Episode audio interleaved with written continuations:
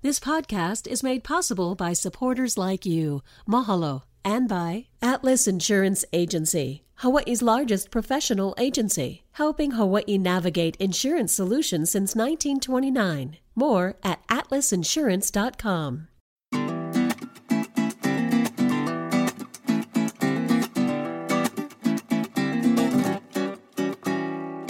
Aloha, mai kakou. Welcome to a new episode of What's You Went. I start every conversation with that question. I'm Ron Mizutani, and today we're talking story with the current WSL Women's Big Wave World Champion and a role model for women worldwide. We're humbled to welcome professional surfer, actor, DJ, and crusader for LGBTQ rights and equality in women's sports, Keala Kennedy. Welcome to PBS Hawaii. What's up, guys? Good to have you here. Uh, before we get started, what's you went? Uh, you talking about high school? Yeah, Uh, I went to Kapa'a High School over in Kauai. home of the Warriors. Yeah, home of the Warriors. Um, and I grew up. I lived in Hanalei, so it was it was a long bus ride to school back That's and right. forth each day. Yeah. So the about- kids who live on the North Shore, uh, Kilauea, Hanalei, Haena, I lived in Ha'ena. you lived in Haena, up, so, even further. Even further. Wow, so every day you have to catch the bus because that's the closest high school. That was the closest high school for us. So yeah, we we were up at dark, standing on the road in the dark, and it was it was like a good hour, hour and a half bus ride to school. And then day. back And home. then back, yeah. in time for a sunset surf. Try to, yeah. Try in the to. wintertime, it'd get a little a little harder when the sun was setting earlier, but we we try and fit it in. I always try and do like my homework on the bus. On the bus. On the drive home because then then it would be done and I could hopefully get a session in before. Got to get that afternoon session in before the sun sets. Uh, you are arguably, but in my books, uh, with my Ka- Kauai roots, one of the best female surfers ever. Uh, this, this state has has produced uh, one of the best big wave women surfers on this planet. Mm-hmm. Uh, and you're not the biggest wahine. What do people say about that when they actually see you? They go, "Wait a minute, you ride those mon?" I mean, you were at Waimea Bay the other day. I want to talk about that. Yeah. Uh, but uh, what is it that possesses you to want to do that to your body? Well, you said you asked me like what do, what do people think about like the one of the first things I get when people meet me in in person, the the first thing they say is you're so little. Oh my God, you're so you're so petite. Like they expect me to look like the Incredible Hulk or something because I ride those big waves. You know, they just assume like I'm this beast of a person. And when uh, when they meet me in real life, like you know, I'm like five, five and a half, like 115 pounds. Like I, I I'm average size, but people just think I'm really small in person compared to like what they envision I'm gonna look like. When when you when you're uh, training for something like that, I mean, take take us through that because I mean you grew up surfing obviously Hanalei and Kalihiwai. I'm sure all those uh, great s- spots on the North Shore. Uh, with the with you know the prizes always here on Oahu as well. Um, your early years in surfing, if you don't mind sharing your your early years uh, representing Kauai, representing the state, and then of course on the world tour. So I grew up uh, Hanalei side, and I grew up right down the street from Andy and Bruce Irons. Uh, my godfather was Laird Hamilton. You know, we had guys like Kala Alexander, Titus Kinimaka, and then a bunch of my peers were like, you know, Kamalei Alexander, Danny Fuller, like a lot of these guys that came out of Kauai they're now like famous world class surfers, you know. But I grew up really close with with Andy and Bruce Irons, and they were like brothers to me. And they treated me like a brother. They were super mean to me. they didn't really want me hanging out with them, especially like as a girl, but they kind of tolerated me. Um, and we became friends, and we hung out and, and, and surfed together all the time. And um, uh, I think having those guys as like brothers really helped my surfing improve. You know, just being able to surf with those guys, compete against those guys. You know, when I was growing up, we didn't even have enough girls surfing to have a, a girls division. You know, I used to surf against the boys.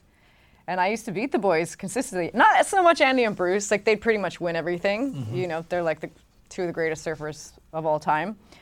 But uh, I, I beat them once or twice. Actually, Andy, in, in, in one of his old surf videos, talks about the, the first time he entered a, a, a surfing competition, he got he got beat by a girl. You- he's talking he's talking about Keala. me. That's that's a great story, uh, and, and one that I'm sure you embrace, uh, knowing the the life that he lived and and the impact that he had on the Yeah. surfing world and really beyond Yeah. beyond the ocean. Yeah, yeah. Just a cool individual.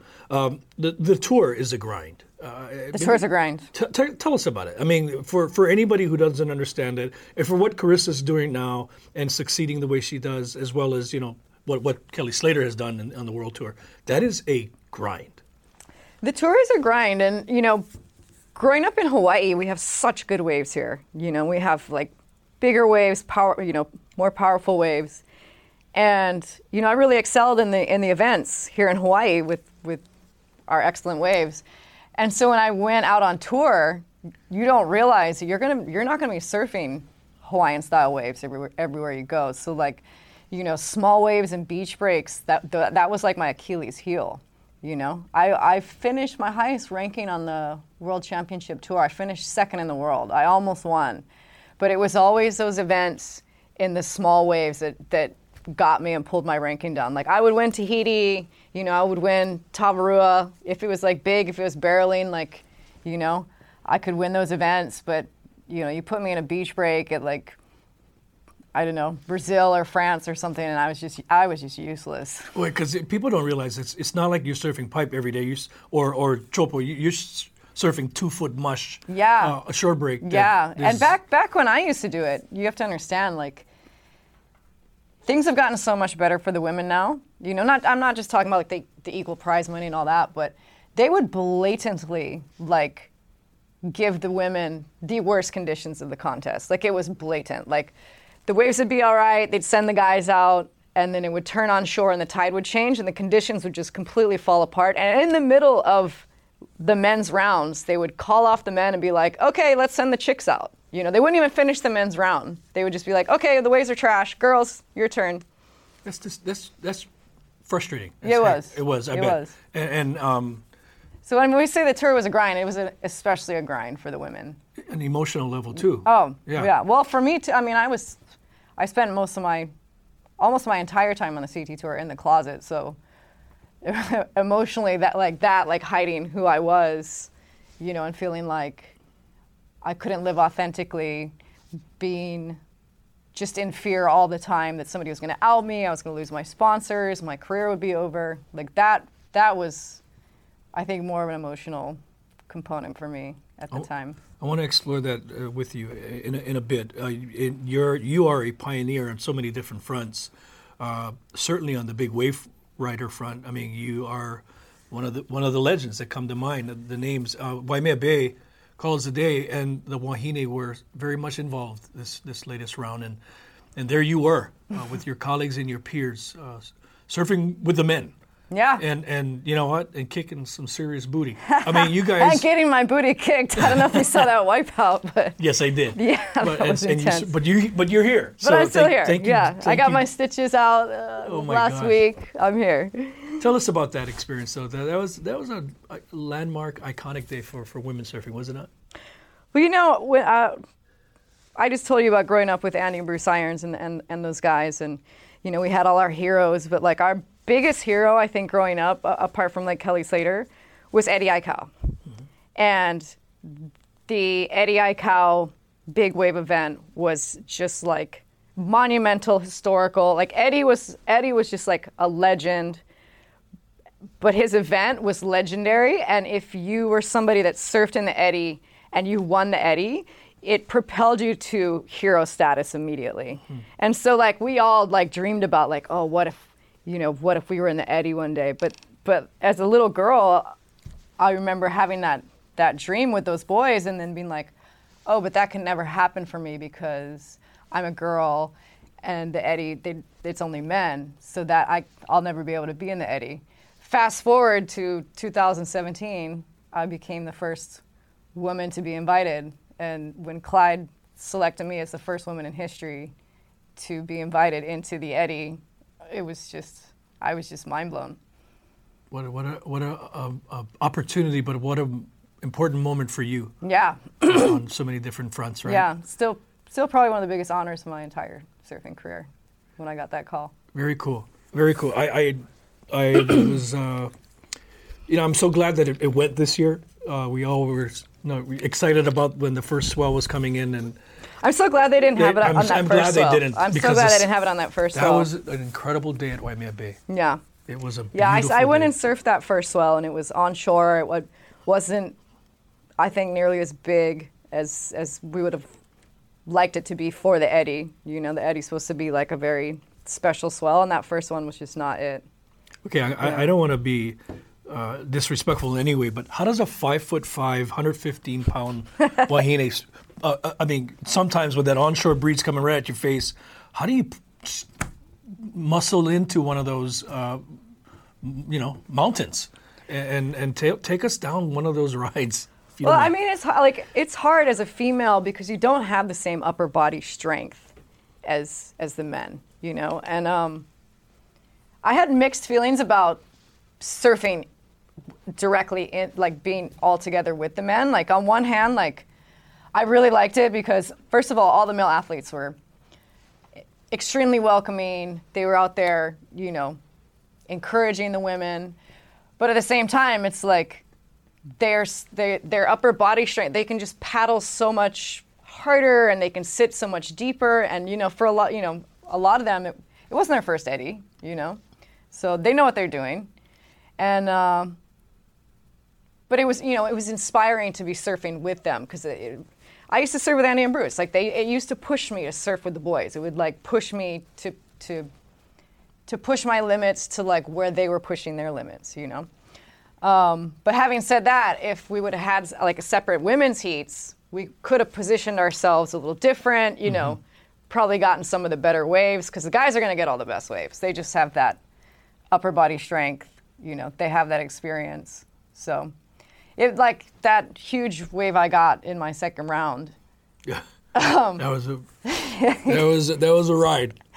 Yeah, Yeah. that was more like base jumping off a mountain. But you know, my first round, I went out and there was, I was with you know all the guys and. You know they're going to sit deeper than you. They're going to paddle harder than you. So they were getting all the best waves, and there was a few. You know, there was a couple waves I turned and paddled for, and I really wanted it, but there was always you know a guy deeper. And the last thing in the world I want to do is is is drop in on someone. You know, disrupt their wave, wipe out. My board hits them, they get you know hurt. Yeah. So, so I think there was one in my first round where Landon was a little bit deeper than me, and I was paddling for it, and I saw him, and I was already like pretty committed, but I saw he he got it, and he was deeper than me, so I pulled back, knowing I was gonna get sucked over the falls and pounded, but I just. I just made I just sacrificed myself so I didn't mess him up, you know. I think I remember that right. He scored he scored well on that. Yeah, I wanted that wave so bad. So yeah, in my in my second round, I was like really determined to get one of those really good waves that the guys were getting. But in order to do that, You better be deep. I'd have to sit deeper than than the guys. So that's what I did, and I was really deep on that one. Really deep on that one. What are you thinking when you're getting launched like that? You know, I, I mean, it's not your first. That wasn't your first wipeout, but what are you thinking? You know, these last couple years, so I had a really bad wipeout in, in the Jaws event a few years ago. Um, I actually won. I actually won wipeout of the year. I beat all the guys, but it was a really heavy wipeout where I just. It looked like I had a good line coming into it, but it was extremely windy. And like I said, I only weigh 115 pounds. So like, once the wind gets up under your board, like you're done. So that that a big gust of wind came out the face, got under my board. I was just like trying to hold it down. The board flipped. It hit me in my shin. It flipped again and hit me in my ribs, and then it flipped again and hit me in my jaw, and then I just went cartwheeling down this massive wave. And then my leash, like after the wave exploded on me, my leash ripped my my back leg out of the hip socket, and it went. It immediately went back in, but it tore my labrum, and it also ripped my MCL. But the labral tear uh, was bad, and it it steadily got worse. I kept surfing on it. I didn't really know what it was. I knew something was wrong, but I, I continued to surf on it for the next like year and a half, and it just got it got worse and worse and worse and worse. Um, and I eventually had to go get surgery. Three anchors to the bone. Wow.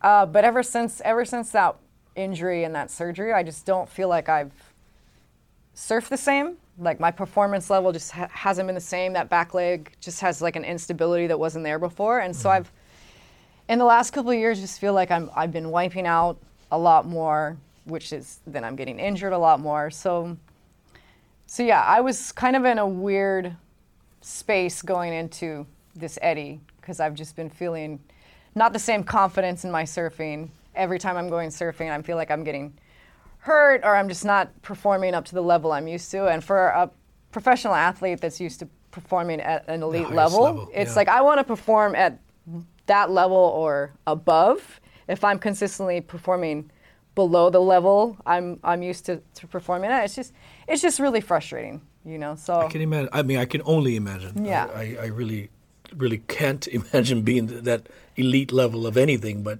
to So to be a- answer, so to answer your question, you know, the first round, um, I think the first wave I caught, there was an, a guy on the shoulder that dropped in, so I had to readjust my line, and then a chop came up the face, and I hit the chop, and I, I, I fell and I went flying. So my first wave I wiped out, and then I went to paddle back out, and there was you know huge cleanup set closed out the whole bay. So i got caught by that and when i came up my board was broken. So my hmm. first round was just kind of a wash. I had like a wipeout and then i broke my board and it was done. So so for the second round i actually borrowed a board from Chum, from lucas chumbo because my backup board was smaller than the board i was oh riding in my first seat and it just kept getting bigger. Yeah. like all day long it the swell just that swell was something special man but so I, I borrowed a board from Lucas, and you know, not my dimensions, never ridden it in my life, but I was just like so determined to go out there and like get a couple good waves, make some rides. You know, I've just been feeling like I've mm-hmm. just been wiping out so much. I really wanted to go out, make some rides. And once I made like a ride or two, that's when I was like, okay, I've made a couple rides, but now I want I want a bomb. Like I want a Billy Kemper, Kai Lenny size proper bomb out here. So that's when, and I was like, if I want to do that, I got to sit deeper than I got to paddle out further and sit deeper than all these guys and like call my wave. And so yeah, I paddled out deeper, way out past everybody else, and then right then this huge set came. And then yeah, at that moment I was just like, okay, this is it. This is my moment, you know. So I turned and I just dug for it. But and and the guys were just like on the shoulder ready to take it, you know. Mm-hmm. And they saw, I, I yelled, and I they saw me, they pulled back. But it, right when I, and it it looked like I could make it, but as soon as I got to my feet, the wave just jacked, and the thing, the bottom dropped out, the thing just went square. And at that point, there was just no mathematical way I could make that vertical drop. It's insane. Yeah. That's insane. Yeah. But you don't you. know until you go. You Yeah. don't know until you go. Right. You know, I've I've You got to commit. I've done that on waves where I was just like, I'm probably gonna have no chance at this. I'm gonna get blown up. This is gonna be horrible, and somehow I make it. And you know, those those those rides you get to keep forever. You know. Well, you'll keep that one forever too. You will. you know, you know, you have you have uh, broken barriers across the across the board. When did you decide, Keala, enough?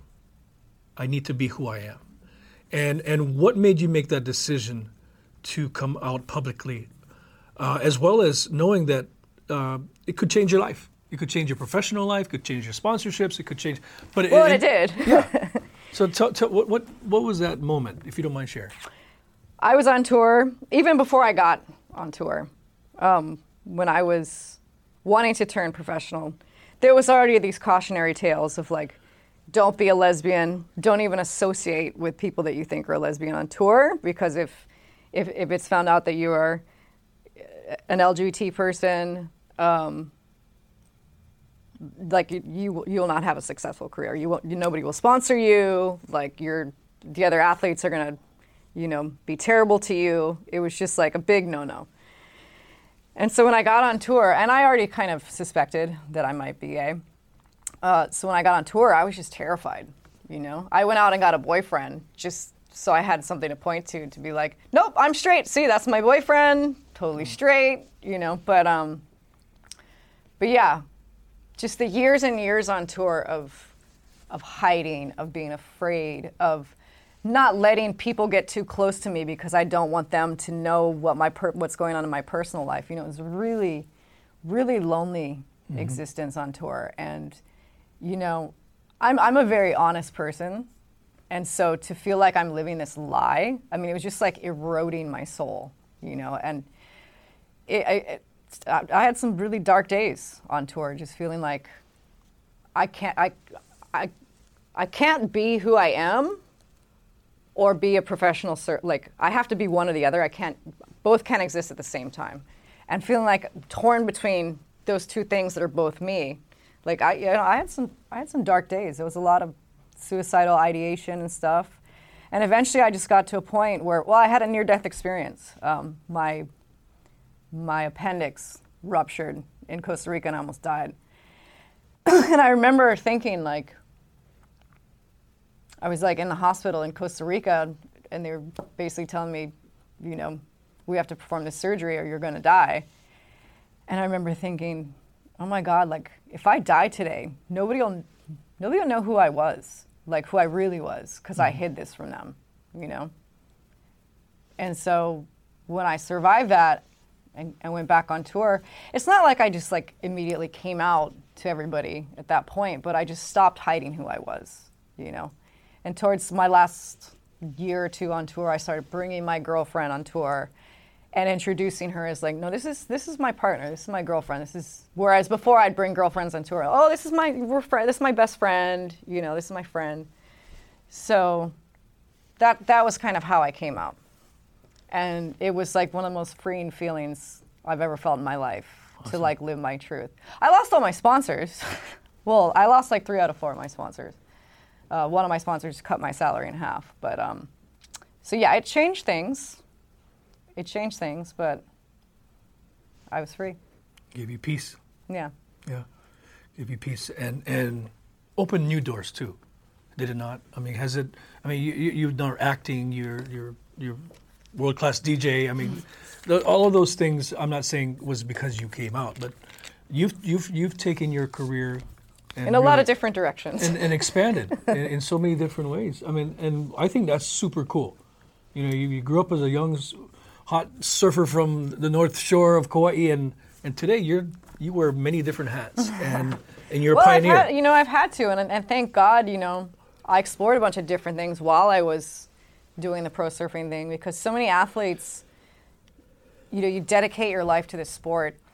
You you don't go to college, you don't get a degree in anything, you know, and then when your athletic career is over, you are just a lost person in this world because, you know, you went from being this professional athlete superstar to, you know, I've, t- I've had times where I've had a lot of times where I've had no sponsors. You know, when I left the tour and I was starting to do the big wave stuff and try and build that tour, like I was not making any money from surfing. I was just going in debt, in debt, in debt. Every time I would chase a big swell and throw down a credit card, I was I was in a mountain of debt and having to work side jobs and figure it out. And you know, you go to try and get a job without a college degree with like no work experience because your entire life has been dedicated to surfing and the tour and competing and training. I mean, I couldn't get it. I, I was getting, you know, minimum wage job, painting houses, catering jobs, you know, working, you know, for seven fifty an hour, you know, in a cafe. Like, people have no idea, like some of the the stuff I've done. Thank you for sharing that. Yeah. I mean, you know, people don't know. No, everybody just assumes, oh, you're, Right. you know, this professional surfer. You have all these sponsors. You know, you're loaded. No, I've, I've struggled. I've pulled myself up by my bootstraps. You know, Look at you today. yeah. Look at you today. And, and you know, when it comes to the equality uh, uh, in women's sports, you talked a little bit about the purses getting bigger and and closer to the guys, and, and obviously the opportunities of surfing at the best spots in the world when the conditions are, you know, great. Uh, but we have so much more to go. I'm not just in women's surfing, but in all of women's sports. Yeah. Uh, Title IX has been incredibly positive for this communities across the, for women, and, and being a father of, of a young woman, I, I, I I'm grateful for that. But we have so much more work to do. Yeah, I was really happy um, to get the events back on the North Shore uh, for the women during the wintertime. You know, when I started competing and started wanting to do professional events and wanted to qualify for the for the World Championship Tour, I could fly over from Kauai and do the the Triple Crown of surfing because way back in my day they had women in the women in the trip. Uh, the Triple Crown of surfing here on the North Shore. We had Haleiwa, we had Sunset. We didn't have Pipeline. The guys had Pipeline, and they we, we would have like Honolulu Bay or something like that. But there was professional surfing events for women on the North Shore. And then when I f- when I got off of the tour and decided to go push the big wave thing, I stopped paying attention to, you know, the QS events and and the, the CT events because it's no longer on tour. But I live on Oahu, and I would still go out and surf Pipeline and surf the North Shore in the wintertime, and I would see all the events, and I wouldn't see any women around. None of the women athletes, like year after year, and I was just like, wait, what is what's going on? I'll, I never see any of the women athletes at these events anymore, and I started to do some research, and it had been almost a decade mm-hmm. that they had been excluding the women from all these events on the North Shore. So myself and Betty Depolito and Carol Phillips and Jen Marr and a, and a few others, you know, we went to the city and county. We drafted Resolution 2012, uh, went to all these hearings. You know, the resolution passed unanimously. Kim Pine took it a step further, turned it into Bill 10, which also passed. And so now, you know, when when someone, a contest organizer, pulls a permit to run a professional surfing event on the North Shore, they can't exclude the women. They have to have a, a, a women's division in their event. So now you see women at Pipeline for the first time ever. You know, you're seeing women back at the Haleiwa event, the Sunset event. And, you know, that's important for Hawaii's youth, for aspiring girls that want to make a surfing a career, that want a career path to make the World Championship Tour. The, that big gap of 10 years That's huge. where there was no no professional events, no qualifying events in Hawaii. Like this is the birthplace of surfing, and you're making our female competitors get a passport and spend thousands of dollars to fly to Japan and Australia, like foreign countries, just to do a qualifier to try and make the tour. It, it was it was crazy, and the whole permit process was flawed. And but more than more than that, the whole thought process was flawed, of, of justifying that that those decisions. It was they they I I was in news back then, and Betty Depolito and I were very good friends. Um, uh, you know, we we would just go mind blowing. What, what can we do, Ronnie? Help me. What you know? How do I get? How do we even get a, a, a body surfing event at Pipe or women's event? It was just crazy. What yeah. Well, it's like if you had. were, you know, if you were born a, a little boy in Hawaii, and your dream is to be a professional surfer on the World Championship Tour, it's like Hawaii will give you a path. Like here, here's the qualifying events. You know, they will they will help you get there. If you were born a girl in the last, you know, 10, 15 years, there was nothing for you. There was there, there was nobody. There was no pathway to for you to get to the World Championship Tour. You better hope that your parents are rich or you have like amazing sponsors at 12 years old, you know, because you're going to be flying out of Hawaii to try and qualify. Well, it's good to have the good to have the wahine back Yes. in the ocean. Yes. A couple more questions, uh, Kelly. This has been actually a very awesome talking story with you. Um, you know, you you've been on HBO TV. You've been on. I remember Blue Crush. Blue you, had, Crush, you had a role on Blue Crush. Um, uh, is that the future for you too? I mean, is acting uh, part of who you want to be? You know, I haven't done any acting in a really long time. Um, I really enjoyed it. I would do it again, you know. Um, I, right now, I've just been focusing on the DJing because that's like my steady income. I actually don't make any money from surfing right now. I have no surfing sponsors. The only time I would make a dollar from surfing is if I, you know, won like the Red Bull Magnitude or won a, won an event over at um, a big wave event at Jaws or, or whatever. But so I've been focusing more on DJing stuff because that has just been consistent income for me. And then I started a brand. I don't know if you know this, but I started a uh, women's high performance board short brand. Yeah. Because when I was growing up, you know, I was more of a tomboy and I liked wearing board shorts. and the brand, the actual surf brands, either didn't make board shorts for women, or the ones they made were just terrible. You know, they were either like most of the time they were just cut way too short. You know, um, and the materials, you know, the guys' materials were just like, you know, very high performance, four way stretch. You know, and the women's ones were just stiff. I felt like I was wearing like denim shorts. You know, so I used to wear the guys' board shorts, but you know, they were Long. too long, like unflattering. So I started actually like taking the guys' ones and cutting them to like mid, you know, what I think is a perfect length, which is like mid thigh. And then, you know, I'd have pictures of me surfing in them on Instagram and stuff, and I and I would have girls and women reaching out to me like, "Oh my God, like where did you get those women's board shorts? They're like the perfect length." And I was just like, "Oh, they're not actually. They're guys. I cut them." And then I was like, "Wait a minute, I'm not You're onto something. I'm not the only woman that wants this stuff. So I started a brand, and I love my brand. It's called Akktive. It's uh, A K K T I V E, Akktive. And yeah, I make high performance board shorts for women, but not, I mean, not exclusive to women. I mean, I have like gay boys love them. You know, they're open to they're open to whoever men, women, non-binary, trans, like anybody can wear them. I design them for women, but you know, That's awesome. yeah. I So love that. I've never started a business before. This is like my first business I've started. So I'm, I'm really excited about it. So, yeah. www.akktive.com. Get it in there. Yeah. Keala, you've been a joy to talk story with, um, a hero to many uh, in more ways than you'll ever know. Uh, the lives that you've touched, not just not just in the surfing world, but beyond that. I mean, you have you've been a pioneer uh, in so many ways, and and been very courageous in what you've done, knowing that your life would change, and no regrets. No regrets. Time to time to live. yeah, time to live. Any final thoughts?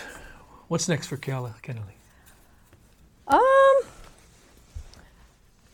I'm not sure. You know, I've been, like I said, prior to the Eddie, not like questioning whether I want to continue doing this crazy stuff that I've been doing for so long. Because I don't know if my body can handle too much more of, of these injuries and wipeouts and stuff. I mean, I love it. I will always love it, but I just don't know if it's not a sustainable lifestyle. Chasing mountains? No. yeah, throwing yourself off these cliffs.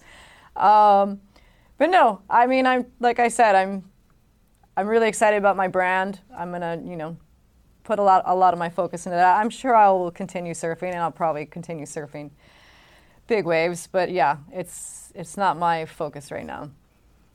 You're your focus right now. Yeah, That's cool. trying to trying to f- have a life, figure out who I am outside of this this surfing world. Well, surfing world's been good to you, but you've been good for the surfing world, Keala. Thank you. Thank you very much. Thank you for being with us. Thanks for stopping by. Yeah, Right thanks for having Ma- me. Yeah, good to have you. Mahalo nui for joining us, folks. Join us next time. Another episode of What School You Went. Until then, a hui hou. What School You Went is a PBS Hawaii production. Music by Taimane Gardner. If you enjoyed this episode, let us know on Facebook, Instagram, and Twitter, and tell your friends. You can find us on pbshawaii.org and everywhere you get your podcasts.